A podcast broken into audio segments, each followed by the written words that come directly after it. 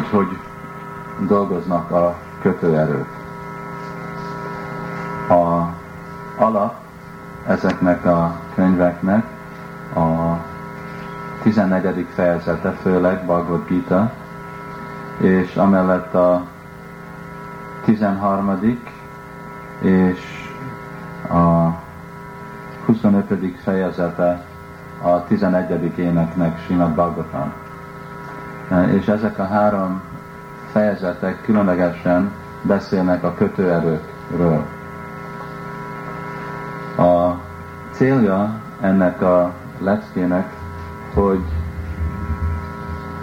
tudjuk uh, egy analytical, analitikus módszeren meghatározni, hogy hol vagyunk lelki életben, és azon az alapon, hogy hogy kell nekünk fejlődni. Az a remény, hogy bakták, akik megértik és komolyan veszik, tudnak másképp gyakorolni a lelki életet, és adna egy új perspektívot a Krishna tudatoton.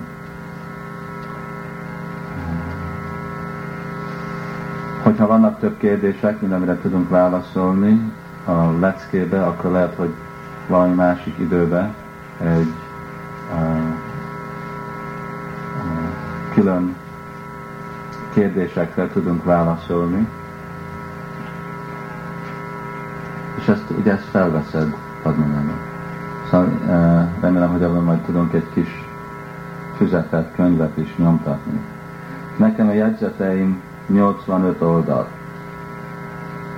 Szóval azért mondom, hogy kicsit hosszú. És hát azok a jegyzetek. Oké, okay, akkor kezdjünk el először ajánlatokat fordulni. Om Gyán Timirandasya Gyán Om Namo Bhagavate Vasudevaya Om Namo Bhagavate Vasudevaya.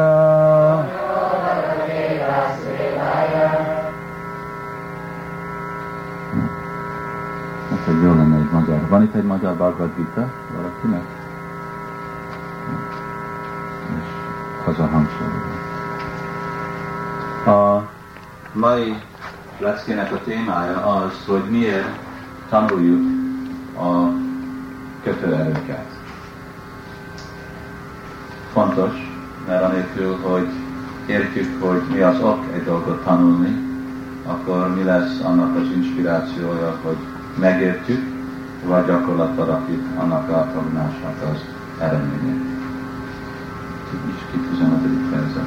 Így Úr Krista adja az ő személyes tanácsát 14. fejezetbe, és az elsővel Krishna mondja, hogy Parambulya Rakshami Jnanam Jnanam Uttamam Yadgatva Munayassalve Param Siddhim Itogataha. Isten lassan. Az Istenség legfelsőbb személyisége így szól. Ismét kinyilvánítom neked ezt a legfelsőbb bölcsességet, a legmagasztosabb tudományt, melyet megismerve a bölcsek mind elérték a legmagasabb rendű tökéletességet.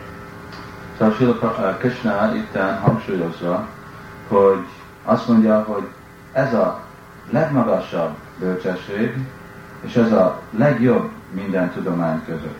Azt mondja, az, azok a szentek, akik ezt érték, ezt megértették, elérték a legmagasabb tökéletességben. Szóval nekünk is a célunk legmagasabb tökéletességet elérni.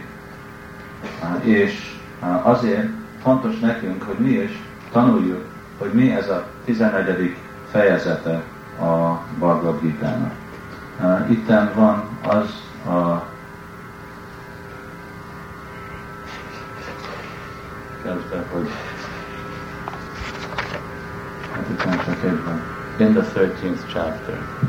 A harmadik fejezet világosan megmagyarázta, hogy a tudás alázatos művelése által az ember megszabadulhat az anyag börtönétől, és azt is elmondta, hogy az élőlények a természet kötőerőivel kapcsolatba kerülve bonyolódnak bele az anyagi világ kötelékeibe. Most már ez a fontos rész. Hol? A legfelsőbb személyiség ebben a fejezetben elmondja, hogy mik a természet kötőerői, hogyan működnek, hogyan kötik le és engedik szabadon az élőlényt. Az előző fejezetben tanítottakhoz képest az itt ismertetett tudás a legfelsőbb úr, tudást a legfelsőbb úr magasabb rendűnek nyilvánítja. Ezt megismerve már sok nagy bölcs vált tökéletessé, és jutott el a lelki világba. Az Úr most még érthetőbben fogja megmagyarázni ugyanezt a tudományt.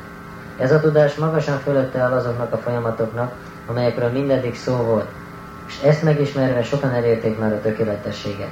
Aki tehát megérti ezt a 14. fejezetet, tökéletessé válhat. Jó, szeretném csak egy kicsit átolvasni, hogy mit mondott itt Sila Prabhupád.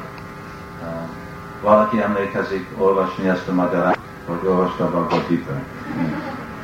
Valaki emlékezik olvasni ezt a magyarázatot. Ki emlékszik itt, hogy Prabhupád mondta, hogy hogy ha tanuljuk a kötőerőket, hogy hogy, hogy adnak ezek a kötőerők felszabadítást. Valaki azt emlékszik azt olvasni? Egy személy, Visudánul. És kutattál utána? Hát azért kérdezted, hogy olvast azt a könyvet, az ön is nem. Oké, okay. de itten a Prabhupád magyarázza a 13. fejezetben, hogy transzendentális tudást kultiválni, valaki fel tud szabadni a kötő erőknek a hatásától. És hogy ezek a kötőerők, ami leköt minket ebbe a világba. De mi az a tudás? És mi az a kultiváció? Szóval ebbe a fejezetbe itten Sula Prabhupád mondja, hogy Krishna magyarázza, hogy mi a kötőerők, hogy működnek, hogy kötnek, és hogy adnak felszabadulást. Fontos dolog. Prabhupád mondja, hogy ez a tudás, ez jobb, mi mindent, amit eddig Krishna tanított az első 13 fejezetben. Azt mondta, ha valaki érti ezt, akkor nagy szentek tökéletességet elértek, és elérték a lelki világot. Prabhupád mondja, hogy ugyanaz a tudás eddig most egy jobb módszeren van megmagyarázva, és ez a tudás, ez far-far, sokkal magasabb. Kiállóan, kiállóan uh, magasabb, mint minden tudás eddig magyarázva. Prabhupád azt mondta, hogy valaki, aki megérti ezt a tizen, azt mondja, hogy el van várva, ugye, expected? El van várva, hogyha valaki megérti ezt a 14. fejezetet, el fog érni tökéletességet. Itten legalább tökéletességnek az első lépése, hogy felszabadul a kötőerők. Szóval ez a célja ennek a leckének, hogy meg tudjuk érteni, és aztán valóságba rakni ezek tanításokat, úgy, hogy mi is el tudunk érni legalább felszabadult szinten. Szóval itt négy dolgot hangsúlyoz Sila Prabhupád. Egyik, hogy mik a kötőerők. A második, hogy hogy működnek. A harmadik, hogy hogy kötnek minket le. És a negyedik, hogy hogy adnak felszabadulást. Szóval ez egy nagyon különleges dolog. Hogyha erről gondolkodunk, és hogyha óvatosan tanultuk, akkor hogy lehet az, hogy itt azok a dolgok, amik lekötnek minket, ugyanakkor az a dolog ad nekünk felszabadulást. És mindez a négy között ez a legfontosabb. Hogyha megértjük a kötőerőket, hogy hogy adnak ezek a kötőerők minket felszabadulást. És ezt majd fogjuk mostan egy kicsit beszélni, és aztán majd később részletesen. Szóval Palpád mondja, hogy kiállóan fejlettebb ez a tudás, mint amit eddig tanultunk. Hogy? Mert Krishna nagyon sok dologról beszél, és nagyon bensőséges tudományról is beszél eddig. És ez jelenti azt, hogy nem szükségesen, hogy ez, amit itten Krishna mond, hogy ez egy magasabb, hanem inkább azt jelenti, hogy anélkül, hogy ezt megértjük, ezt a 14. fejezetet, a másik magas értést, amit Krishna magyarázott, eddig nem fogjuk tudni gyakorlatba rakni. És enélkül a tudomány nélkül a magasabb tudományt uh, nem fogunk uh, tudni elérni. Ugyanúgy, mint mondjuk matematikában van kalkulusz, vagy amiféle fejlett gyakorlat. De hogyha nem tudsz számolni, akkor mit fogsz csinálni a kalkulusszal? Szóval még hogyha az magasabb, de anélkül, hogy ezt tudod, nem fogod tudni jelenbe rakni. Ugyanúgy, hogy nem értjük ezt a 14. fejezetet, és ezt a tudományt nem tudjuk gyakorlatba rakni, akkor még hogyha annyiféle más tudás van, és előbb Krishna meg ugye hetedik énekbe, hetedik fejezetben Krishna elkezdi, hogy Majászaktam manáparta, jogam gyújtjat marasvaja. Itt elkezd Krishna beszélni odaadó szolgálatról. És beszél ott a szakta akarta, az azt jelenti, hogy ragaszkodások, hogy hogy kell szeretni Krishna. De hogyha nem tudunk először felszabadulni így a kötőerőkről, akkor nagyon-nagyon nehéz lesz azt a folyamatot gyakorlatba rakni. És azért itten nagyon uh, fontos, hogy a kötőerőknek a működésére ez uh, köteles, uh, hogy uh, sikeres legyünk az én, a mi fejlődésünkben. És azért is mondja, hogy gyánam, uttama, legmagasabb tudás. Ez nem a célja tudásnak. Nem a célja a lelki életnek, hogy értjük, hogy hogy működik a kötő erő. De anélkül, hogy értjük, hogy hogy, köt, hogy, hogy működik, hogy mik a kötőerők, hogy kötnek minket le, és hogy hogy adnak uh, felszabadulást, akkor nem fogjuk tudni elérni azt a legmagasabb célt. Kérünk, hogy a sátor, ez egy konyva, ez anyag, és hogyha erre neki mész, akkor el fog tűnni. Szóval uh, igazából itten, amiről tanulunk, nem a célja az odaadó szolgálatnak, hanem egy része a folyamatnak. És egy nagyon fontos része, anélkül, hogyha kihagyjuk ezt a részt, a mi fejledésünk az nagyon questionable. Kérdéses. Kérdéses. Szóval négy téma. Mindenki emlékszik? Mik a kötőerők? Hogy működnek? Hogy kötnek? És hogy adnak felszabadulást. Szóval ez a négy témája itt a 14. fejezetnek. És főleg ez a negyedik, hogy hogy tudunk felszabadulást elérni. De az nem jelenti, hogy lehet hanyagolni a másik hármat. Hogyha Krishna beszél négy dologról, és az egyik a legfontosabb, nem jelenti azt, hogy jó, most a legfontosabbat tanulom, és nem a másikat.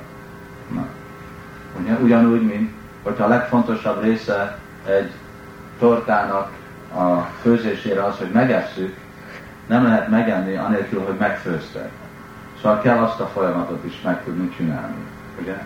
Na, mik az alapanyagok, hogy keverni őket, aztán nem, hogy most türelmetlen vagyok, és nem fogom berakni a, a, Sütőbe. a sütőbe, hanem csak rögtön megeszem. akkor nem lesz jó íze. De amikor türelmesen megyünk át a folyamaton, akkor ottan lehet az eredményt élvezni. Ugyanígy szükséges megérteni ezeket a dolgokat arra, hogy tudjuk, hogy hogy adnak fel szabadulást. És Prabhupád mondja, így, még egyszer az utolsó vonalat olvasd. Aki tehát megérti ezt a 14. fejezetet, tökéletessé válhat. Szóval ez Prabhupádnak utalja. Ez fontos dolog. A Prabhupád ezt mondja, ő ismételni, amit Krishna mond. Nekünk nem kell gondolni, jó, hát ez egy jó szöveg itt Bhagavad gita de nem érvényes hozzá. Nem, nekünk kell mondani, hogyha ezt mondja, hogy megért, akkor próbálom én is megérteni. És hogyha én megértem, akkor én is el tudok érni a tökéletességet. És ennek meg a converse. E- Fordított. A fordítottja az, hogy nem értem meg, akkor nem érek el a tökéletességet. Szóval itt Krishna egy nagyon pozitív módszeren, és Prabhupád pozitív módszeren. Hogyha megérted, elérsz tökéletességet. És hogyha nem érted meg, nem érsz el. És azért fontos nekünk tanulni és próbálni megérteni ezeket a témákat. Ezek a mi kötelességünk. Ezért vagyunk itt Krishna tudatban, hogy megértjünk egy lelki tudományt. És ez a lelki tudomány, ez sokkal mélyebb, sokkal részletesebb, milliószor fontosabb, mint annyiféle dolgokat, amit itt tanulunk iskolákba, egyetemekbe, anyagi világról. Mert ezek a dolgok, amit tanulunk anyagi világ, még legjobb helyezetbe csak segít minket menni, fenntartani magunkat, valami szakmát megérteni ebbe az anyagi világba, de nem fog felszabadulást adni. De hogyha mi akarunk felszabadulni ettől a világból, akkor szükséges megérteni ezeket a témákat. És hát reméljük, hogy ezek a leckének az a hatása, hogy bakták komolyan veszik. Amit itt öt nap alatt fogunk tanulni, ez igazából a célja csak az, hogy valahogy ébredjen fel mindenkibe az a vágy, hogy most mélyebben tanuljam ezeket a dolgokat, amit itt Krishna magyaráz, nem tudom hány verse van, 14. fejezetnek van 20 valamennyi, 27, 28 vers, 27 versen. Tehát 27 vers, hogyha ezt részletesen tanuljuk, és Sila Prabhupád magyarázatát belülről, kívülről, oldalról, fölülről lent, akkor Krishna, amikor látja ezt az erőfeszítést, ő fogja belülről is nekünk adni segítséget. De ez nem lesz Krishna tudatlan dolog, hogy anélkül, hogy mi csinálunk valami erőfeszítést, hogy meg fogunk kapni az eredményt. Ugyanúgy, mint mindenki tudja, nem elég csak elmenni iskolába arra, hogy valaki kapjon diplomát. Kell egy erőfeszítést csinálni. És hogyha nem csináljuk azt az erőfeszítést, akkor nem kapjuk meg. Ugyanúgy itten ez egy sokkal fontosabb diploma.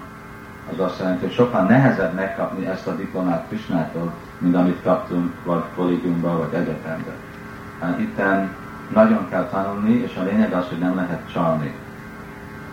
Mert a tanár az ugyanakkor a szívbe van, és ő tudja pont, hogy mindent gondolunk. Nekünk nincsen olyan tapasztalat, hogy a tanárunk tud mindent, amit gondol. És itt nem is csak elég ötele, hogy mit tanulunk az utolsó percen, hanem hogy mi is, ami vágyunk, és a szándékunk. Szóval ezt a tökéletesség, ez ami vágyunk, ugye azt hiszem azért vagyunk itt, hogy valaki, mindenki valami idő rendbe akarjuk elérni ezt a tökéletességet. Szóval mi a célja ennek a tudásnak, amit most itt fogunk tanulni? Hogy ez a tudás által úgy van hívva, hogy gyána. És gyánának van bigyána. Azt jelenti, hogy gyakorlatba rakni. Amit itt próbálunk megtanulni ebből a 11. fejezetből, ennek van egy gyakorlata. És hogyha mi gyakorlatba tudjuk rakni, amit mi tanulunk, akkor fogunk elérni tökéletességet. Szóval a célja az, hogy legyen nekünk egy tudás, avval a tudással fogunk másképp, meg fogja változni a mi tudatunkat. Az azt jelenti, hogy hogy látunk dolgokat. És amikor másképp látjuk a világot, akkor más célt tudunk magunknak választani. És ez itten a lényeg, hogy mindenkinek lehet egy lehetőség megváltozni az irányt, amit mi változunk ebből a világban. Hogy inkább, hogy ne legyünk kényszerítve, hogy tudjuk mi minden nap, minden órába, minden percbe egy olyan tudást gyakorlatba rakni, hogy tudjuk választani, hogy hogy eszünk, hogy gondolunk, hogy viselkedünk, hogy beszélünk, hogy mozdulunk, igazából adni nekünk a lehetőséget szabad akaratot gyakorlatra rakni. Szóval ezek a kötőerők, ezek lekötnek minket. De ugyanakkor a kötőerők saját maguk, mint eszközök arra, hogy mi tudjunk itten viselkedni, vagy működni ebben az anyagi energiával. És azért tudjuk használni a saját hasznunkra. Ugyanúgy, mint egy tüske. Itten, hogyha a mezőlás sétáltok, akkor lehet, hogy tüske bemegy a lába. Na, hogyha van beled egy tű, vagy lehet, hogy egy zsebkés, akkor avval ki tudod venni. De hogyha nem, akkor hogy fogod kivenni? Ha próbálhatod a lábadat a szájadhoz venni, a fogaddal kivenni, de lehet, hogy az nem fogja. Ugyanúgy egy második tüskét kiveszel, és avval a második tüskével ki tudod venni ezt a tüskét. És ez a példa, ez találva van a Simad Bhagavatamban is, ugye? Hogy egy tüskét kivinni egy másik tüskével. Szóval az, ami okozza a nehézséget, ugyanazt a dolgot ki tudod venni, uh, ugyanazt a nehézséget meg tudod oldani, az egy olyan dolog, ami okozta a nehézséget. Ugyanúgy ezzel a tudással, a kötőerőkkel, uh, ez tudunk tökéletességet elérni, megoldani a problémánkat, és így lassan valaki lehet nagyon expert. Szakértő. Szakértő. Szakértő az azt jelenti, hogy megértjük, hogy mi a kötőerők, és mi a kötőerőknek a szimptomája, hogy működnek. És hogyha trenírozzuk magunkat, azért, azért itt látjátok, hogy leírtam mind a megnevezését és a szimptomáját a másféle dolgok, ami uh, vannak ebbe a világban. Uh, itten uh, kezdeni a társadalmi rendel és a, a lakhely, en étel, áldozat, lemondás, adomány, tudás, mindenféle dolgok, itten le vannak írva. Ez csak valamennyi, ami van Simad Bhagavatamban, Bhagavad Gita-ban. És ennek a célja az, hogy itten látjuk, hogy mi a tulajdonság ezek a dolgok a jóságban, a szenvedélybe, szenvedély, igen, és a tudatlanságban. És hogyha meggyakorjuk ezt látni, mindig így látni, akkor fogjuk látni, hogy hol van jóság, hol van szenvedély, hol van tudatlanság. És fel tudjuk recognize, ismerni, amikor jelenben vannak ezek a dolgok. És hogy milyenféle hatásuk vannak ezek a dolgok rajtunk, belülről és kívülről. És amikor látjuk a dolgot, ugyanúgy, mint amikor kimész egy utcasarokra, és ott van egy lámpa. Amikor sárga a lámpa, akkor tudod, hogy most kell várni, melyik irányba megy. Pirosra vagy zöldre. Hogyha piros, akkor megállsz. Hogyha zöld, akkor mész. Így tudsz változni. Ugyanúgy a kötőerők ugyanilyen helyezetben vannak. Mindig tudjuk felismerni, hogy mostan milyen sarokon vagyok. Az én étel, amit én eszek. Ahogy, amilyen lemondást csinálok. Ami ilyen odaadó szolgálat. Ez majd az ötödik nap erről van szó. Hogy milyen odaadó szolgálatot gyakorlok én. Hogy én milyen zenét hallgatok, én hogy beszélek, én hogy gondolok, én hogy alszok, hogy álmodok. Krishna is meg is mondja, hogy milyenféle álmodás. Hogyha nagyon, hogyha van álmodsz, akkor az azt jelenti, hogy szenvedélybe álmodsz. Hogyha alszol és nem álmodsz, az azt jelenti, hogy tudatlanságba álmodsz. És hogyha teljes tudatban vagy, amikor álmodsz, az azt jelenti, hogy jóságban vagy, vagy amikor alszol. Szóval minden, és minden lehet választani. Pláne amikor ébren vagyunk, akkor könnyebb választani. Amikor alszunk, akkor nem van könnyű. De amikor ébren vagyunk, legalább akkor tudjuk választani. Nem, én nem akarom ezt, ez nem jó, ez a szenvedély. Én nem akarok így beszélni, én nem akarok ezt az ennivalót enni, én nem akarok így viselkedni, én nem akarok ekkor felkelni és ekkor látni, mert ez kedvező a szenvedélynek, vagy ebből lesz tudatlanság, és az nem megfelelő az én lelki fejlődésemnek. És amikor ezt a tudatot tudjuk gyakorolni, és ez, amit Prabhupád mondja, hogy először legyél tudatos, és aztán legyél Krishna tudatos. Anélkül, hogy ez a tudat bennünk van, nem tudjuk választani a Krishna tudatot, mert nem is tudjuk, hogy hol van a Krishna tudat. És azért jönnek ez a kérdések. Hát hogy lehet, hogy tudom, hogy mikor Mája befolyásol, vagy mikor Májának az elrendezése, vagy Krishnának elrendezése? Ilyen kérdés nincsen, hogyha valaki Krishna tudatos. Csak akkor van kérdés, hogyha nem vagyok Krishna tudatos. Hogyha nem tudom a különbséget Mája és Krishna tudat között, akkor hogy lehet valaki Krishna tudatos? Az azt jelenti, hogy rajtunk van egy komoly befolyása a kötőerőknek. És ez egy nagyon fontos dolog, mert erről majd fogunk beszélni, vagy harmadik, vagy negyedik, hogy van egy nagyon komoly félreértés, vagy közvet, vagy mi, tudatos, vagy subconscious? Tudat alatti. Tudat alatti. Tudat alatti. Ó, oh, tudat alatti. Igen. Tudat alatti. Hogy azért, mert mi gyakoroljuk lelki életet, mi a transzendentális szinten vagyunk. És ez nem egy megfelelő dolog. Ezt nem fogjuk erről látni, hogy nem ez, ez mond Simad Bhagavatam. Hogy a tiszta odaadó szolgálat, az transzendentális. De hogyha mi nem vagyunk tiszta, akkor amit mi gyakorolunk, az nem tiszta odaadó szolgálat. És rajtunk van nagyon komoly befolyás a kötő erőkre. És nekünk nem szabad gondolni, hogy én csak csinálom, amit csinálom, és majd magától meg fog minden oldódni. Nem. Mi emberek vagyunk, nem vagyunk állatok. És emberek azt jelenti, hogy nekünk kell választani minden nap és minden perc, hogy mit akarunk csinálni. És amikor nem használjuk ezt a választó lehetőséget, akkor az azt jelenti, hogy csak a kötőerők nyomnak, surol, Sodornak. sodornak minket. És akkor amilyen kötőerő jön, akkor azt elfelejt. Van, amikor mi kérdezzük, hát hogy van, hogy náma olyan jól ment minden, olyan könnyűen ment minden, és aztán a következő nap ugyanazt a dolgot csináltam, de minden nagyon nehezen ment. Mert egy nap jelenben volt a jóság, és a másik nap meg jelenben volt a tudatlanság.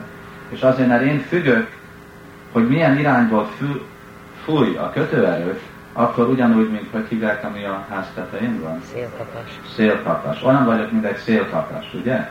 Amikor fúj a tudatlanság, akkor én tudatlanság irányba point, Mutatok. mutatok. Amikor foly a jóság, akkor jóság felé, de én nem határozom meg, hogy én most jóságban vagyok, vagy tudatlanságban vagyok. Én csak engedem, hogy fújjanak engem a kötőerők. És ez a célja ennek a fejezetnek, hogy mindenki tudja választani, hogy milyen kötőerők alatt vannak. És a, így tudjuk célezni, hogy mi a mi célunk életbe. És fogjuk látni, hogy anélkül, hogy mi tudunk dönteni a jóságnak a tulajdonsága, ami Prabhupád magyarázza, hogy a transzendentális jóságnak ugyanolyan jellemzői vannak, mint az anyagi jóságnak. A különbség a kettő között az, hogy valaki, hogy a transzendentális nem ragaszkodik azoknak a jellemzőkhöz, és a anyagi jóság az igen. De anélkül, hogy elérjük és gyakoroljuk ezt az anyagi jóságot, nem tudunk kijönni a szenvedély és tudatlanságból. Közvetlenül ugorni tudatlanságból transzendentális szintre, ez olyan, mintha valaki akar 20 métert ugorni, de még nem is tud 3 métert magas ugorni. Akkor hogy, hogy tudod az egyiket, hogyha nem tudod a másikat? Hogyha nem tudunk legalább tudatlanság és szenvedélyből feljönni jóságra, akkor miért fogunk tudni elérni a transzendentális szinten? Szóval itten eh, ez a cél ennek a fejezetnek. Itten Krishna magyarázza a keres meg 11, 25, 30 és 31. Ez a 13 és ez a 25. 11 is meg? Mert nincsen semmi ebbe az anyagi világba, ami nincs befolyásolva ebben a kötőerőkkel. És ez a tudás mindenhol apply, Alkalmazható. alkalmazható, minden körülményekben. Krishna így magyarázza a Udavának, hogy dravyam, désa, palamkáló, gyánam, karma, csakáraka, sarabhasztak, kirnista, trajgunya, szarva évahi, szarva guna mayabhava, purusha vyakta drishtatai, drishtam, shrutam, anadhátam, buddha bhá purusha. Idáig lassan fordít. Tudod olvasni? Ezért... Ezért működik? Nem működik. Ezért eh, az anyagi szubstancia, a hely, a cselekvés eredménye, Idő. Time, az idő, a tudás, munka, a munka, a munka eh, végrehajtója, a hit, a tudatállapot, az életfajok? És a mm, hely, tehát a halál utáni hely. Mindannyian az anyagi természet három kötőerején vannak alapozva. Ó emberi lények legjobbja! Az anyagi létezés minden állapota az élvező lélek és az anyagi természet kötőerejéhez, illetve kapcsolatához viszonyul. Hogyha valaki látja, vagy hall róla, vagy csak az elméjében gondolkodik erről, ezek kivétel nélkül az anyagi természet kötőerejéből állnak. Itt a lényeg az, hogy Krishna mondja, hogy nincs semmi ebbe az anyagi világban, ami nincs a kötőerők hatása alatt. És vagy mi látunk valamit, vagy hallunk, vagy gondolunk valamiről, az is a kötőerőknek a befogása. Szóval Szóval itt a cél, hogy ez a tudás segít minket látni mindent az ő szimptomáján.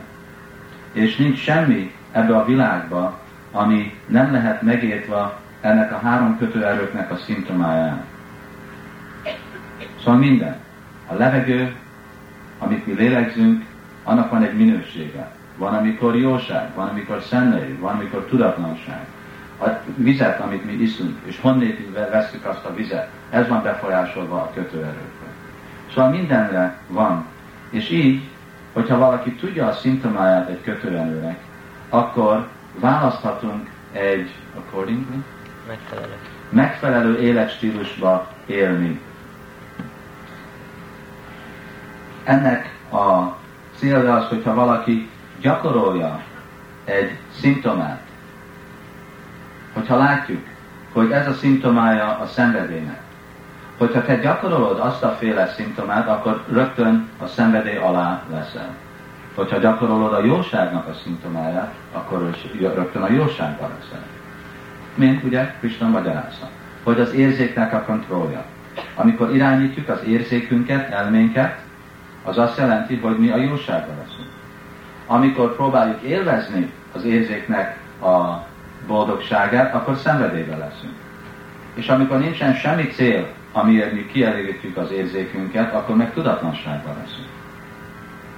Ugyanúgy minden dolognak, hogyha tudjuk mindennek a szimptomáját, ebbe a három kötő erőbe, akkor választhatjuk, hogy melyik kötő erőbe leszünk. Azon függően, hogy hogy viselkedünk, hogy gondolunk, hogy látunk, hogy hallunk, hogy beszélünk. És mint példa, ugye? Hogyha tudjuk, hogyha mondjuk a jóság, ez kedvező a lelki életnek, akkor a legjobb dolog, hogy gyakorolunk azokat a dolgokat, amik jellemzőek a jóságra. És hogyha ebben nagyon tökéletes leszünk, vagy nagyon sikeres leszünk, akkor mindig tudunk jóságban lenni. Hogyha nem gyakoroljuk, de csak úgy élünk életet, mint előbb mondtam, mindegy, milyen kakas? Szélkakas. Szélkakas. Akkor ne várjuk meg, hogy amiről itten van szó, azt el fogjuk tudni élni. Szóval így Krishna magyarázza uh, 11, 13.1, hogy Sattvam, Rajas, Tamas, Iti, Guna, Buddhir, Nachatmana, Sattvénája, Manohanyat, Sattvam, Sattvéna, Csajvahi. Az Istenség legfelsőbb személyisége azt mondta, az anyagi természet három kötőereje, vagyis a jóság, a szenvedés és a tudatlanság, az anyagi intelligenciára vonatkozik, és nem a szellemi lélekre. Az anyagi jóság kifejlesztésével le lehet győzni a szenvedély és tudatlanság kötőerőit, és a transzendentális jóság kultiválásával pedig még az anyagi jóságtól is megszabadíthatjuk magunkat. Szóval itt fogunk megállni, és egy kis szünetet, de mielőtt szünet előtt akkor fogunk, hogy bakták kérdeznek kérdést, legalább ez, ebből a témákról. De ez itt nagyon fontos, ugye? Krishna mondja, hogy van ez a három kötőerő. Ezek a három kötőerők az elme és az intelligencia, de nem a lélekhez kötnek, és nem a lélek befolyásolja. Hogyha valaki kultiválja, azt mondja az anyagi jóságot, akkor le tudja győzni a szenvedély és tudatlanságot.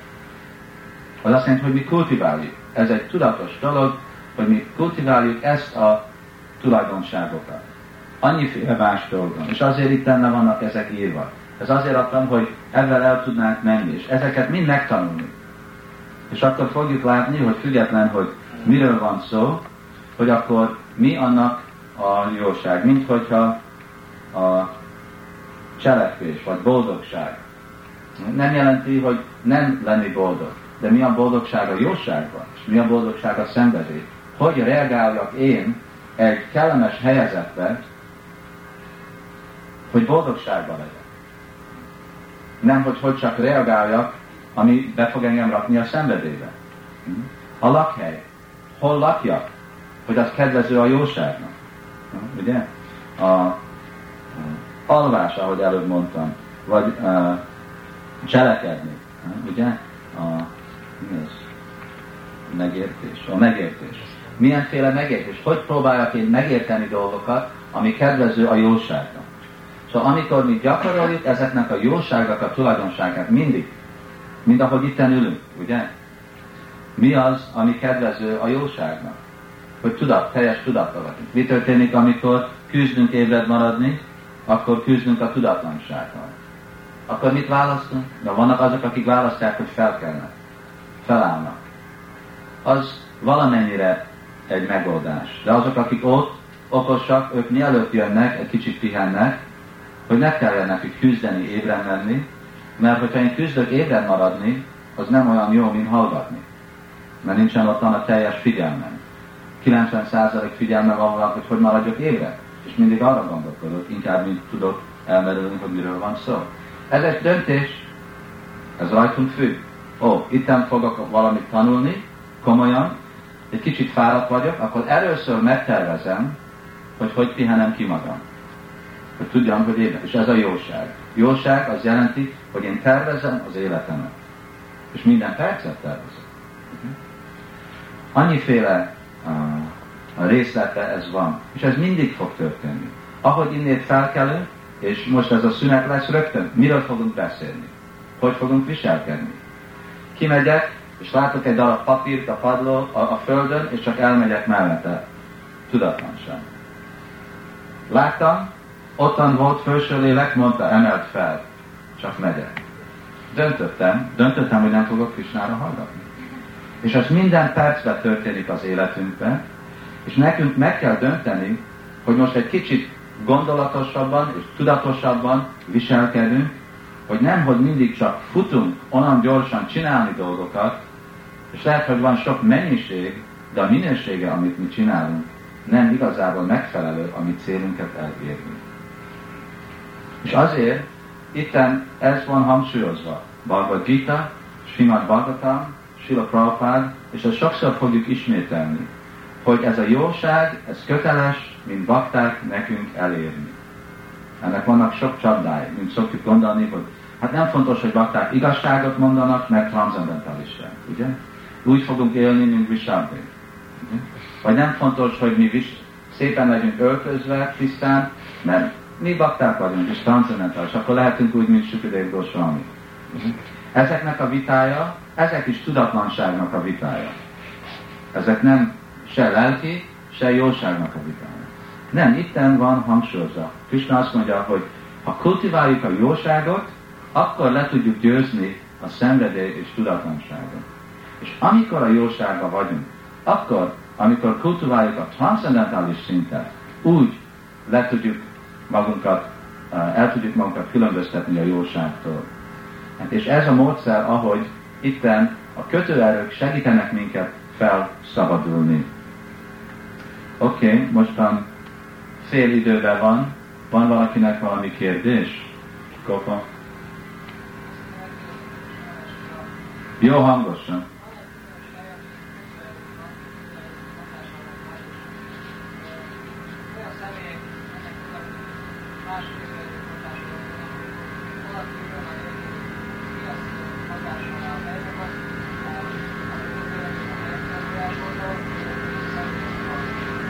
Személyek vannak, a személyek lehetnek vonzva egyféle helyre. Hogyha ez a kötőjelök vannak, mint mágnes, tudod? Tudatlanság fogja vonzani személyeket a tudatlanságba, vagy fogja a hatásukat azokon a személyeken befolyásolni. Szóval a helynek van egy hatása, és a személyek. És legjobban dolgozik a dolog, amikor összeülnek a kettő. Szóval van hatása a, a helynek, és ugyanakkor a személyeknek is. Nem tudom, hogy ezt válaszolta valaki itt volt. Mert te voltál Krisztus. Jó hangosan. Nekem a következő kérdésem, hogy, hogy mondtad, ha tudjuk a szimptomáit a kötőerőknek, akkor, akkor tudunk választani. Nekem azt jutott az, hogyha a mamám mondjuk tudja a szimptomáit a kötőerőknek, ő nem, valószínűleg nem tud tudni választani, mert nem gyakorolja mondjuk a bakti jogát. Tehát a kérdésem az az, hogy a lelki élet kultiválás nélkül valaki tud választani a kötőerők között? Igen, Prabhupát fogja mondani. Hát a lelki tudás nélkül nem tud. Azért szükséges ez a tudás. Itt valamennyire a másik lépése ennek a kérdésnek, hogyha valaki a kötőerők alatt van, tud-e ő változni, kilépni a kötőerőkből? És a válasz, hogy igen. Tudunk választani a kötőerőkből kimenni. Van még a kötőerőkre valamilyen választás. De az a választás csak azon fog függni, hogy milyen tudásunk van.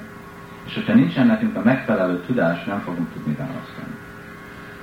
Szóval amilyen tudás van, és aztán ennek van transzendentális és közönséges, morális törvény, miért vannak a törvények, hogy ne ő? Aztán választanak. Szóval a mamát tud választani, hogyha akar abból a szempontból a jóságnak lenni, akkor fogja követni azt a törvényt. És hogyha nem, akkor meg ő fog választani, hogy nem. De a kötőerőkből kijönni, ez a tudás nélkül nem fog tudni. Valamennyire tudja a helyzetét változni, de nem fogja tudni használni a kötőerőket a felszabadulásra. Valaki más? Elhangzott itt, nem tudom, hogy én értem tőle, hogy a tudatlanságba tartozik, hogyha valaki nem tudja, hogy miért hagy vége egy tettet. De az mit jelent az, hogy nem tudja, hogy miért hagy végre egy tettet? Nem tudom, hogy pontból, hogy mi csak dolgozunk. Nem tudjuk, hogy mi az eredmény a munkánknak. Lehet, hogy még egy dolgot akarunk, de nem tudjuk, hogy azt, amit csinálunk, egy teljesen más eredményt ad. Ugye? És mindig ostobaságot választunk, és az az eredménye is lesz, és az meg a tudat, tudatlanság. Szóval embereknek kell tudni, hogy mi egy megfelelő cselekedésnek, vagy választásnak az eredménye. Mint hogyha tudod, hogy te lopsz, akkor te egy tolvaj vagy, és a rendőrök jönnek és elvesz, elvisznek. Ugye? Hogyha nem tudod azt, akkor tudatlanságban van. Mindig el fognak vinni, tudod vagy nem tudod. De te kötelességed, mint ember, tudni ezt a dolgot. Ugyanúgy nekünk kell látni és tudni, hogy mi a minősége, és hogy hogy működik ez a világ. És hogy ez a világ működik három beosztásban. És amikor egy választ, egy irányba megyünk, akkor egy eredményt kapunk, és amikor egy másikba, akkor egy másikat. És aki nem tudja ezt, ő tudatlanságban. Ez az embernek a kötelessége. Hogy tudni, hogy mely az az út, ami kedvező a felszabadulásnak. És az az út, az a jóság. És hogyha mi nem tudjuk azt, és nem tanuljuk, trénáljuk magunkat, hogy minden körülményben hogy választani a jóságot, akkor a teljes életünk és a lelki életünk az csak egy ilyen havaros. Zavaros. Zavaros. Hát nem csak így. Mi mindegy tengerben vagyunk, ugye? És nincsen horgonyunk, nincsen uh, szél. Vitor, nincs vitorla, nincs semmi, ami lehorgony, csak ide-oda leszünk kötve. Ez az az életünk. De kell nekünk tudni, ugye ugyanúgy, mint a tengerben, tudjuk, hogy a csillagokat követem, ebbe az irányba megyek, ezt érem el. És ez, ez az emberi élet. És ez anélkül, hogy egy ilyen civilizáció fel van építve, hogy emberek ebbe vannak oktatva, hogy tudjanak dönteni, ez nem egy embereknek civilizáció. Ugyanezt csinálják az állatok. Azt megkérdezni, hogy ez a része a tudásnak tanítható olyan normál iskolai formában, és nem egy lelki tanítómester tanítmány szinten, tehát ahol nincs egy, egy kötelező követés. De ez, ez, egy fel, ez egy felfogási hiba hogy anélkül, hogy van lelki tanítómester és tanítványrendszer, semmi tudást nem lehet átadni. Azért a védikus rendszerben, hogyha akarsz tanulni, főzni, hogyha orvos akarsz lenni, harcolni, akkor mindig guru. És minden, minden, minden helyezetben tanulni szükséges, hogy guru és tanítvány, hogyha az a rendszer van. És azért, mert hiányzik ez a modern időben, emberek nem veszik se a tanítást komolyan, se amit tanulnak komolyan. Oké, okay, utolsó perc, Matacsik.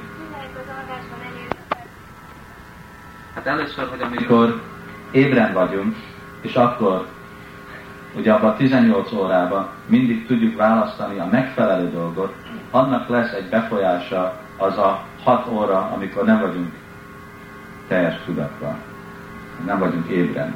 És annak lesz egy, a napi óránknak lesz egy momentumja, ami fog minket vezetni át az alvó időnkkel. De lehet választani. ugye? Hogy ne legyen túl meleg, amikor alszok.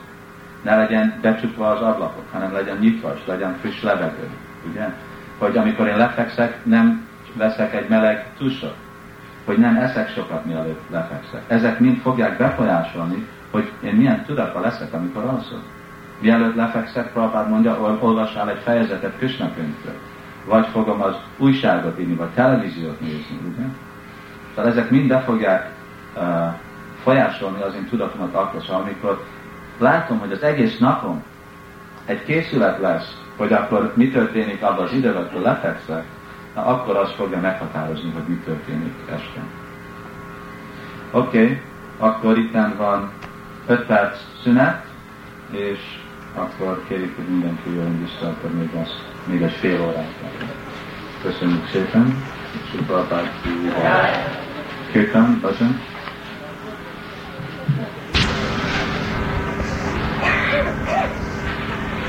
Bhajan. Az a cél, hogy ez most hogy jellemzik nekünk az odaadó szolgálathoz. Hogy amikor itt most beszéltünk arról, hogy választunk ugye kötőerők között. De mi vagyunk gyakorló vajsnávok, próbálunk gyakorolni odaadó szolgálatot. Amikor mi gyakoroljuk az odaadó szolgálatot a jóságba, akkor a jóságnak a tulajdonsága az mi? Hogy Satyam Brahmadarsanam, Krishna magyarázza, de főleg 11. fejezetre Krishna mondja, hogy a jóság az tisztít. A szenvedély és a tudatlanság az uh, szennyez minket, és a jóság az, ami tisztít. Szóval gyakorolunk odaadó szolgálatot a jóságba, lassan, lassan, lassan tisztulunk, és úgy elérjük a transzendentális szintet. Szóval ez a dolog, hogy automatikusan elérjük a transzcendens szintet, ez csak jellemző, amikor odaadóság, odaadó szolgálatot a jóságba gyakoroljuk. De hogyha legtöbbször szenvedély és tudatlanságban nem jelenti. Vagy olyan hosszú időről beszélünk, itt mint, ugye, Chaitanya Chaitamita mondja, hogy Bahu Janna Koti Savana Kirtaja. Koti az jelenti, hogy 10 millió élet. Az azt jelenti, hogy milliárd és milliárd életen át gyakorolhatjuk az odaadó szolgálatot a tudatlanságba és a szenvedésben. Itten az ered, jelentő az az, hogy nem jelenti azt, hogy most csak gyakorolod Krishna tudatban, hogy te akarod, hogy vissza fogsz ennek a életnek a végén menni a lelki világba. Hanem, hogyha megfelelő módszeren gyakoroljuk odaadó szolgálatot, akkor megyünk vissza a lelki világba. De nem csak amilyenféle módszeren. És ez a megfelelő módszer, ez a jóságba. Hogyha mi jóságban gyakoroljuk a lelki életet, akkor garantálva van a mi tiszt, tisztulásunk, és automatikusan el fogjuk érni a transzendentális szinten. De hogyha nem jóságot döntünk, hanem mindig szenvedély és tudatlanságban, akkor nem fog az az eredmény jönni. Szóval így ez a transzendentális jóság, ennek, ahol előbb mondtam, ugyanaz a viselkedési szimptomái vannak, mint az anyagi jóság, de a különbözés, hogy nincs kapcsolva ahhoz a jósághoz, vagy eltávolodott a jóságtól. A szimptomák ugyanazok. És azért valamikor hibázzuk, hogy valaki, aki jóságban van, ő egy transzendentalista, vagy hogy egy transzendentalista úgy néz ki, mint valaki, aki a jóságban van. De ugyanúgy viselkedik. De van egy különbség, hogy egyik hogy az, aki anyagi jóságban van, ő annak a kötőerő alatt a hatása van. De egy transzendentalista nem a jóság hatása alatt van, de ugyanúgy viselkedik, mint valaki a jóságban. Ugyanaz a dolgok, amit jellemző rá. Szóval ugyanúgy, mint ahogy a kötőerők működnek ebbe a világban, mi jövünk itt Krishna tudatba, itt vagytok, nem tudom, 200-an, 250-en, és mindenkin egy más kombináció kötőerő van felveszünk dótit, borotváljuk a hajunkat, szarit viselünk, filákat veszünk fel, nem jelentette azt, hogy most mi transzendentalisták vagyunk. Ugyanazok a kötőerőkkel lakunk mostan. Befolyásolnak minket. De mi gyakoroljuk azt a dolgokat, amik transzendentalistának gyakorolnak is. De egy különbség van mi és a transzendentalisták között. Mi ugyanazt csináljuk, De nem jelenti azt, hogy ugyanazon a tudati szinten vagyunk.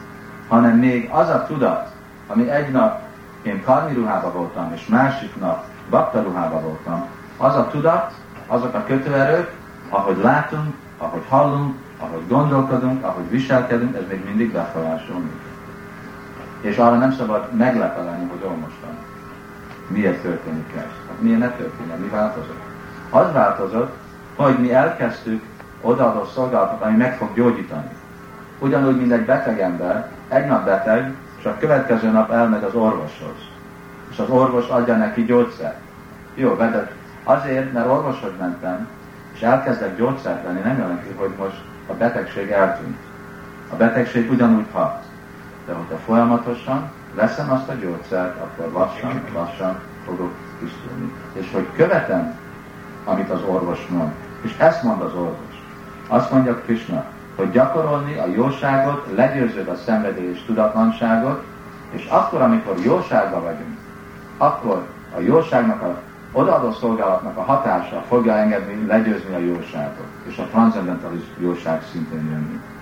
Ugyanúgy, mint ahogy látjuk, hogy hogy működnek a kötőerők az anyagi világban, amikor elkezdjük gyakorolni odaadó szolgálatot, ezek a kötőerők befolyásolják a mi odaadó szolgálatunkat is. És ezt is kell tudni. És erről Urka Piladé és Sila Prabhupád magyarázza, hogy mi az odaadó szolgálat a tudatlanság befolyása alatt, a szenvedély befolyása alatt, és a jóság. És így, hogy a jóságot kell választani, hogy odaadó szolgálatot is. Ugyanúgy, mint beszélünk másféle dolgokról, hogy az evésről és az ivásról, ugyanúgy az odaadó szolgálatban. Mi választjuk a jóságot, a odaadó szolgálatot a jóságba, és így el tudjuk érni a tiszta odaadó szolgálatot. Arra, hogy elérjük a mi céljunkat, hogy elmegyünk a lelki világba. Nem, hogy az én célem elmenni a lelki világba, de én úgy viselkedek, mint valaki, aki a anyagi világba akar maradni. Hogy én el akarok innét venni Budapestre, de vezetek Győr felé. A megfelelő irányba kell menni. És ez a megfelelő irány.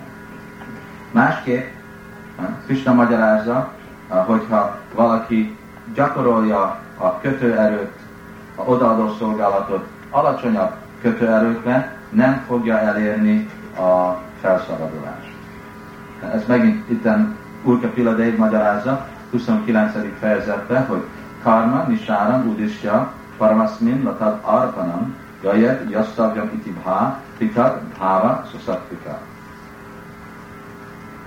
A tudatlanság és szenvedély, még hogyha gyakorolom az odaadó szolgálatot, ez a kötőerő, ez csak egy dolgot garantál, hogy jövő életemben megint fogom tudni gyakorolni odaadó szolgálatot de ebből nem lesz felszabadulás. Ebből lesz megint visszajönni az anyagi világban. Szóval ne gondoljuk azt, hogy azért, mert mi most gyakoroljuk odaadó szolgálatot valami módszeren, hogy garantálva vagyunk, hogy felszabadulunk. Nem, még odaadó szolgálatot, mi mindig is élhetünk az anyagi világban. Hogyha nem a megfelelő módszeren gyakoroljuk, és megfelelő módszer az, hogy a odaadó szolgálatot a jósággal és azért itt a Nukta mondja, hogy amikor a bakta imádja a legfelsőbb úrt, és ajánlja az ő munkának az eredményét, azért, hogy felszabadítja magát a kötőerőtől és az anyagi világtól, az ő odaadó szolgálatja a jóságban van. Ez azt jelenti, hogy a csak egy okért gyakorol odaadó szolgálatot, hogy hogy tudjak tisztulni és fejlődni lelki életben. Sokszor van ez a kérdés, ugye? Hát nem kell, hogy baktáknak nincsen semmi vágyuk, hogy ők nem akarnak se boldog lenni, se fejlődni lelki életbe, ők csak akarnak Krisnát kielégíteni. Igen, ez a tiszta odaadó szolgálatnak a jelentője. De hogyha mi nem vagyunk azon a szinten, hogyha nem vagyunk tiszta bakta, akkor nincsen semmi rossz avval, hogy mi akarunk fejledni lelki életbe, akarunk tisztulni. És akinek minden széle a lelki életbe, csak az, hogy lemondanak az alacsonyabb kötő előről, és fejlegyenek, hogy tiszta odaadó szolgálat fejlegyen az ő gyakorlatukba, ez jellemző az jóságra. Tehát ez a féle odaadó szolgálat, amit mi akarjuk gyakorolni. Ilyenféle gyakorlattal, ami karmikus visszahatásunk, ami okozza a mi szenvedés, ami okozza, hogy szenvedélybe vagyunk, és tudatlanságban vagyunk, csökken, csökken, csökken. És amikor ez lecsökken arra, hogy jön nulla, akkor jön a transzcendens.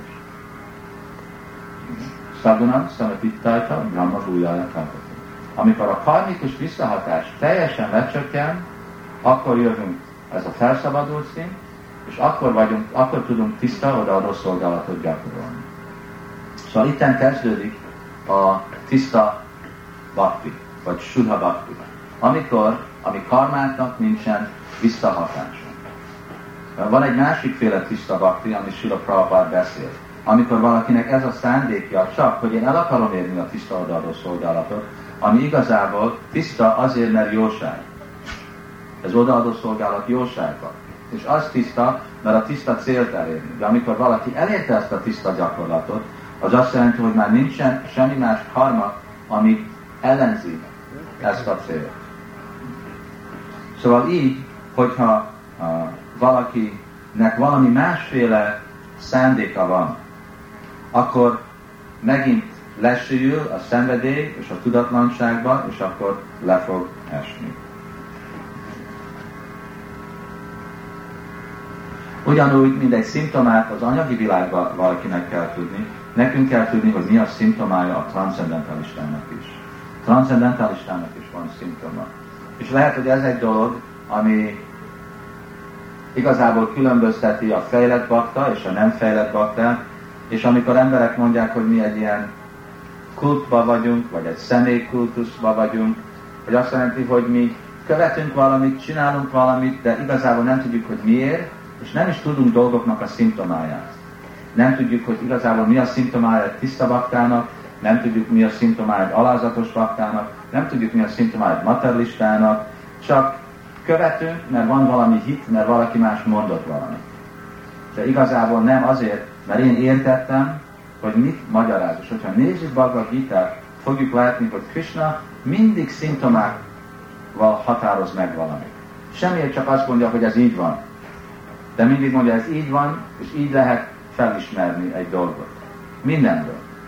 És ez majd később meg fogom mondani, nem tudom, valami 40% a Bhagavad Gita csak arról beszél, hogy mi a szimptomája egy baktának, egy gyáninak, egy felszabadult személynek, mindig csak Krishna beszél szimptomákról. És nekünk kell tudni, hogy mi ez a szimptoma. Nem csak vakon elfogadni dolgokat, anélkül, hogy tudni, hogy miért. Ugyanúgy, mint amikor akarunk enni. Valaki ad neked itt egy nagy labda agyagot, és azt mondja, itt lenne zsemle.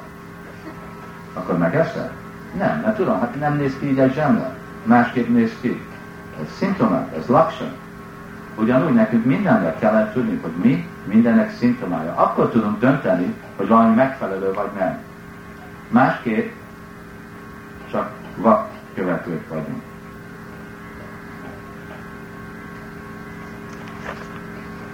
Szóval itt szeretném mi, summary? Összegezni. Összegezni, amiről együtt előtt beszéltünk, röviden, és aztán kettő percre beszélni, hogy a következő négy napról. Először mondtuk, hogy szükséges ismerni ezeket a kötőerőket, mi a szimptomája, és hogy köt minket le. Mert ezért mi meg tudjuk határozni, hogy hol vagyunk. Hogyha te a tengerben közepén vagy, akkor tenger hogy néz ki? Csak víz van mindenhol. De lehetsz, hogy csak egy kilométerre vagy a partról, és lehet, hogy egy ezer kilométerre vagy a partról. Honnét fogod tudni? Mert csak víz van. Szóval anélkül, hogy mi tudjuk, hogy mi hol vagyunk, nem tudjuk megalapítani, hogy mi hova akarunk menni. És mi hol vagyunk, az azt határozza meg, hogy milyen kötőerők működnek rajtunk. Milyen kötőerők vannak körülöttünk, más személyeken. Magunkon nem tudunk segíteni, és másokon nem tudunk segíteni, hogyha nem tudjuk ezeket a kötőerőket. Így, amikor tudjuk a kötőerőknek a szimptomája, ami itten lent van, és hogy befolyásolnak másik dolgokat, akkor mi tudunk választani, hogy milyen kötőerőbe leszünk. És az a választás, ez egy tudatos dolog, ami történhet minden perc, ami életünkben. Igen? És amikor mi választunk, akkor választhatunk, hogy milyen kötőerőbe leszünk. Arra, hogy gyakoroljuk annak a kötőerőnek a szimptomáját, vagy amilyen alternatív van egy dolognak, akkor választjuk az a kötőerő, ami mi eléri a mi célunkat. Ugye? Mint egy nagyon mohó ember, vagy egy nagyon kelyes ember. Ő mindig fogja, nem tudatosan, tudatosan, de nem érti így transzendentális tudat alapján, hogy ő mindig fogja keresni mit. Egy mohó ember mindig fog, hogy hogy csinál pénzt. Ugye? Amiből eszik, ahogy alszik, ahogy társul, kivel társul, mit fog gondolni, hogy hogy fogok ebből pénzt csinálni. Ugye? Házasodik, akkor hogy lesz ebből nekem gyerekek, akik még nagyobbra fogják csinálni a családi vagyon. Ugye? Hogyha milyen házban lakik, olyan környékben fogok házat venni, ebbe befektetem ennyi pénzt, öt év múlva eladom, duplázom a pénzt, minden. Ahol lakik, ahol eszik, akivel társul, amilyen iskolába, mert mohó, mint fiatal, akkor mit akar, hogy hogy leszek én egy nagy bizniszmen. És olyan iskolában vagyok, és olyan témát tanulok, ahol tudok, és ki, lesz barát, az, aki fogja erősíteni nekem ezt a dolgot. Szóval így egy materialista mindig választ, mert ő neki ez a célja van. És ugyanúgy nekünk, mint transzcendentalisták, nekünk is mindig kell választani, hogy mi kedvező a lelki életemnek. És a fő dolog, ami kedvező, hogy mindig a jóságot választani. Hogyha tudjuk látni mindenhol a jóságnak a hatását, akkor mindig azt fogjuk választani. És ez a választás, ez mindig velünk van. És azért Rupa Goswami is mondja, hogy legyünk türelmes, és egy kicsit uh, lassabban döntünk. Utcahán liscsajat hajat. Hogy lássuk, hogy hogy működnek dolgok, és választunk. Ugye? Hogy választunk, hogy most hogy állunk fel, amikor befejeződik a lecke. Hogy megyünk ki. Ugye? Itten van a cipő. Megérintem a cipőm. Tudatlanság. Valaki nem nyúl hozzá a cipőjéhez. Ugye? Csak a láb cipőnek nem szabad más magasabban érinteni, mint a lábamhoz. Ugye? Ugyanúgy, mint cipő például leülök enni. Leülök enni cipőmbe, mert tudatlanságot hiba. Ugye? Hogy szépen lerakom, kezet megmosom, mindenki mondja, mielőtt enni, kezet mosni, lábat mosni, leülök. Ez már egy elkészülés evésre a jóságba. Gyorsan gondolom, hú, mit lesz enni, ugye? Akkor már rögtön szenvedély. Inkább mostan meditálok, hogy hogy lesz kedvező nekem ez a prasádon, evés, hogy én fogok fejledni lelki életbe. Úgy mondja Bhakti Nortákon, na most imádkozzunk, Úr Chaitanyához, Úr Nityanandához, amikor én eszek, meditáljak Ráda és Krishnához, miről fogunk beszélni? Ottan fogunk beszélni, plegykázni, ez az, vagy igazából fogunk meditálni, vagy legalább olyan dolgokról beszélni, ami kedvező, hogy én és az, aki mellettem ül, hogy ők emlékeznek rá és Krishnára. Teljesen rajtunk fog függni. Ugye? És a tendencia lesz, hogy el fogjuk felejteni. De hogyha mindig tanuljuk, és gyakoroljuk, és próbáljuk magunkat tréningozni, így fogunk fejlődni lelki életben. Másképp, akkor csak ide-oda leszünk dobva. A negyedik dolog, hogy amikor ezt a jóságot mindig választjuk, az a jóság, amikor én megmosom a lábamat, a kezemet, mielőtt eszek, és ami után megint megmosom, és a számat tisztítom, ez a cselekedés, ez tisztít engem. Egy milliméter, vagy egy század milliméter, vagy egy angstromot, de ez fog fel. És amikor megyek, lefekszek, akkor a bal oldalomon fekszek, és pihenek 20 percet, legtöbb 40 percet, nem, hogy jó, akkor most bemászok a hálózsákba, behúzom, és ottan három órát fogok aludni, az már nem kedvező, az már egy tudatlanság döntés volt. És mindennek így van ez a döntés. És amikor a jóságot döntöm, akkor rögtön kapom az eredményet, hogy tisztulok. És megy fel, mindegyik percben, mindegyik döntésre feljebb és feljebb és feljebb megy a hatás, ami lassan-lassan tisztul. És amikor jön a kérdés, hogy miért gyakorolom a Krishna tudatot ennyi évig, és miért van mindezek a problémák, azért mert nem választottam a jóságot hanem választottam a szenvedést, választottam a tudatlanságot. Kaptam egy szolgálatot, és nem úgy vettem komolyan, mint valaki, aki jósága lesz, hanem inkább valami másra. Szóval így lassan-lassan felérem a transzendentális szintre. És ez jelenti azt, hogy hogy lesz valaki felszabadulva avval, hogy használjuk a jóságot. Szóval Krishna mondta, a jóságot használjuk, legyőzni a szenvedély és tudatlanságot, és amikor a jóságban megfelelő módszeren gyakoroljuk odaadó szolgálatot, ami karmánk csökken, csökken, és a hatásától kijövünk, és így elérjük a transzendentális szintet. Ez volt a lényege a mai leckének. Mostan ez volt egy igazi átnézés az egész kurzusra, és most egy kicsit részletesebben fogunk ezeket a pontokat következő négy napra megbeszélni. De holnap fogjuk beszélni arról, hogy hogy működnek a kötőerők, hogy kötnek le, mik a kötőerők, és mik ennek a kötőerőknek a visszahatása.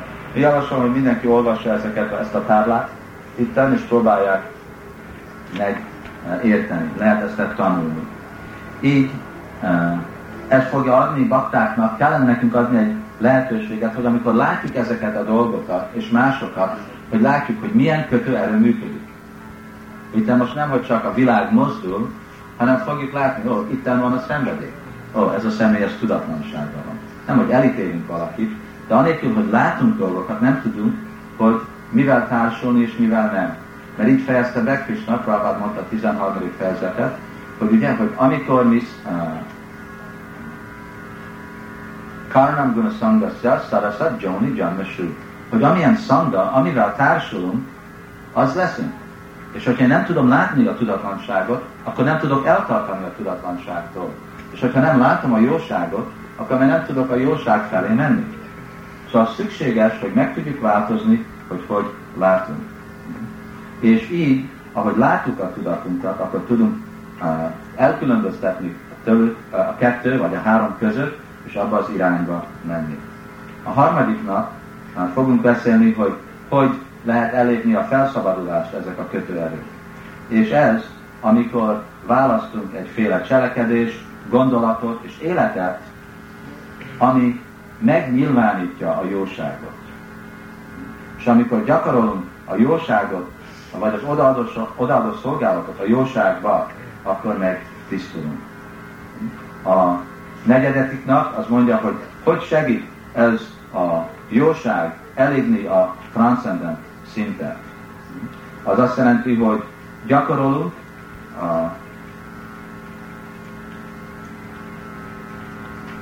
a jóságot, ahogy előbb mondtam, és így el tudjuk érni a, fokozatosan a transzendentális szintet. Fogjuk beszélni, hogy ezekről a féleértés, ami van a odaadó szolgálat és a transzcendens között, amiben nagyon sokszor mi, mint egyének beeszünk. És aztán beszélünk, hogy hogy lehet gyakorolni az odaadó szolgálatot a jóságban.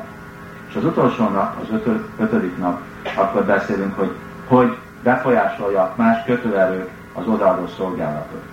És hogy mi a különbség a jóság és a tiszta odaadó szolgálat uh, között. Aztán más conclusion. Végkövetkeztetésről beszélgetünk, és uh, aztán befejezzük ebben az öt napban.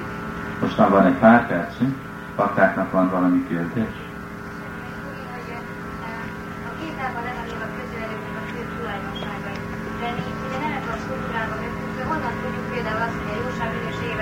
baloldalunkon aludni, egy ekkor kezdett, hogy ehhez nem nyúlni, ez egy csomó apró dolog, ami mind meghatározó tudatot, ezekről hol lehet információt szerezni? Lehet. Ezek legalább a legfontosabb és alap dolgokat mi megtanuljuk. És hát tudunk, hogy milyen oldalon aludni jobb. Igen. Ha?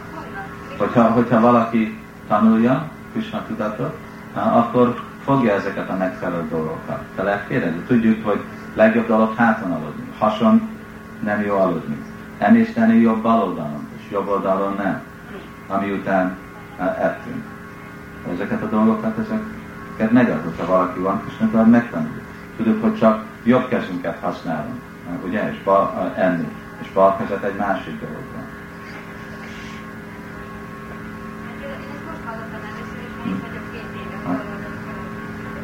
Kell figyelni megfelelő időkre, és aztán ezekre kérekedni. És aztán ez a kötelessége a templomnak, hogy így oktatni, és mindenkit rendszeresen tartani. Ezekről a dolgokról. Itt nem, nem akarunk végtelen részlet. Mert aztán vannak a smarták, az a smart Brahman, aki annyira elmerülnek a részletbe, hogy el is fogad, felejtjük, hogy az egész célja a részletnek a transzendentális szintre elérni. És ők elhiszik, hogy a cél, a cél csak a jóság. hogy ö, említetted, hogy a szennyezett odaadó szolgálat, tehát nem jóságban végzett odaadó szolgálat, csak az garantálja, hogy a következő életben folytathatjuk az odaadó szolgálatot. Ugyanakkor a Kaliugában úgy csinálni magadnak a kegye, hogy valami más ö, garantál, például, hogy a területek is nem de szenvedélyben, vagy akár tudatlanságban, akkor is azért transzcendentális könyveket osz, hogy ez egy külön kegyet egy ilyen baktának. Annak ellenére, hogy ez a ö, jelentés nem engedni ezt meg, hogy ezt De mi az a külön kegy? Tehát egy olyan felszabadulás, amikor nem kell visszajönni egyre, hanem, hanem megtisztul az utolsó pillanatban, mert megjelenik a gyakran ezt. És mi van, ha nem ígérni, szóltál ígérni. De mit ígért Prabhupád? Egész életemben végzem ezt a szolgálatot, De mit jelent végezed a szolgálatot? Hogy csak osztod a könyvet, és nem gyakorolod, ami van a könyvben? Nem, de azt nem mondta. Prabhupád azt mondta, hogy az egész életedet gyakorolod a Krishna tudatot. De nem mondta azt, a, hogy csak osztod a könyvet, hanem gyakorolod. Az egyik része, és a másik része, hogy tanulod, és gyakorlatba rakod, ami a könyvben van. Hogyha teljes mértékben próbálod, ami neked van, gyakorolni, ami itten van, és még akkor nem tudsz tökéletes lenni, igen, akkor úgy Csaitanya látja, de ő annyi szolgálatot csinál, és ez olyan fontos, hogy jó, akkor, még hogyha nem százszázalékos, akkor segítem, akkor adom a kegyet. De, hogy, ha, de hogy, hogy is tudja? Ottan vannak ennyiek. Nem elég, hogy nem tudod elég egész életen csak osztani a könyvet, anélkül, hogy gyakorolod, ami benne van. Látjuk, hogy a bakták nem tudják három évig osztani a könyvet. Nem tudnak maradni egy szolgálattal. Nem tudnak maradni, mint brahmacharya, egy ásványba sem. Miért? Mert nem elég csak a cselekedés, anélkül, hogy nem gyakorolod, ami itten van. Azt mondta Prabhupád, igen, gyakorolod a Krishna tudatot ebbe az életbe. Az azt jelenti, azt mondja, hogy ne kövess, amit Krishna mond. És a Krishna azt mondja egy versben, vagy két versben, hogy az a bakta olyan fontos, aki terjeszti a Krishna tudatot. De aztán a 698 másik vers, az meg nem követi. Mind a kettőt kell követni. sokszor tapasztaljuk azt, hogy a bakták tudatosan fogadnak el egy-egy kötelezőt, és főleg a, szenvedély kötelreiről van szó. Hogy például tapasztaltam ilyet, hogy bakták túl sok paradicsomot tettek, vagy jó, jó csis, szabzsi tettek azért, hogy aztán jól tudjanak könyvet osztani. Ez, ez, legalább ezt én hallottam. És, hogy, hogy, és hallottam ilyet, hogy, hogy könyvet osztani igazából, akkor lesz, hogy valaki a szenvedély kötelreit elfogadja. Hogy ez, ez tudatosan, hogy ez, ez Ő azt kérdezi végre, hogy szenvedély, hogy csak akkor lehet valaki jó prédikálni vagy könyvet osztani, hogy a szenvedély kötőerő van. Tehát mi a szenvedélynek az eredmény? Hogy valaki csak ragaszkodik anyagi világhoz, főleg szexuális életre, és nem tud kötelességből dolgozni. Jóság az azt jelenti, és akkor valakinek kell anyagi motiváció. És amikor eltűn az anyagi motiváció, hogy én most első vagyok, vagy uh, nagy eredmény, és mindenki engem dicsér, akkor már nem tudom többet csinálni. Az a kötőerő, annak a kötőerőnek az a jelen. Kötelességből csinálni szól, az a jóság. Mindenről van szó, mindig kötelességből csinálni van. Szóval ez nem igaz, hogy Arjuna ő szenvedélyre volt, amikor harcolt. Azért, mert nagyon aktív valaki, az nem szenvedély. Nem jelenti, hogy valaki jóságban olyan lassan beszél, és Lassan, lassú mozdulatokat. lassan mozdulatokat csinál, hogy az jóság. És nem, hogy azért, mert valaki fut ide-oda egész nap, hogy ő a szenvedélyben van. Mi az ő szándéka? Mit akar ő elérni? Azt fogja alapítani, nem, hogy milyen gyorsan. Sehol nem Krishna mondja, hogy valaki, aki gyorsan mozdul, a szenvedélyben van, és lassan, az jóság. Akkor a csiga lenne a legtudatosabb.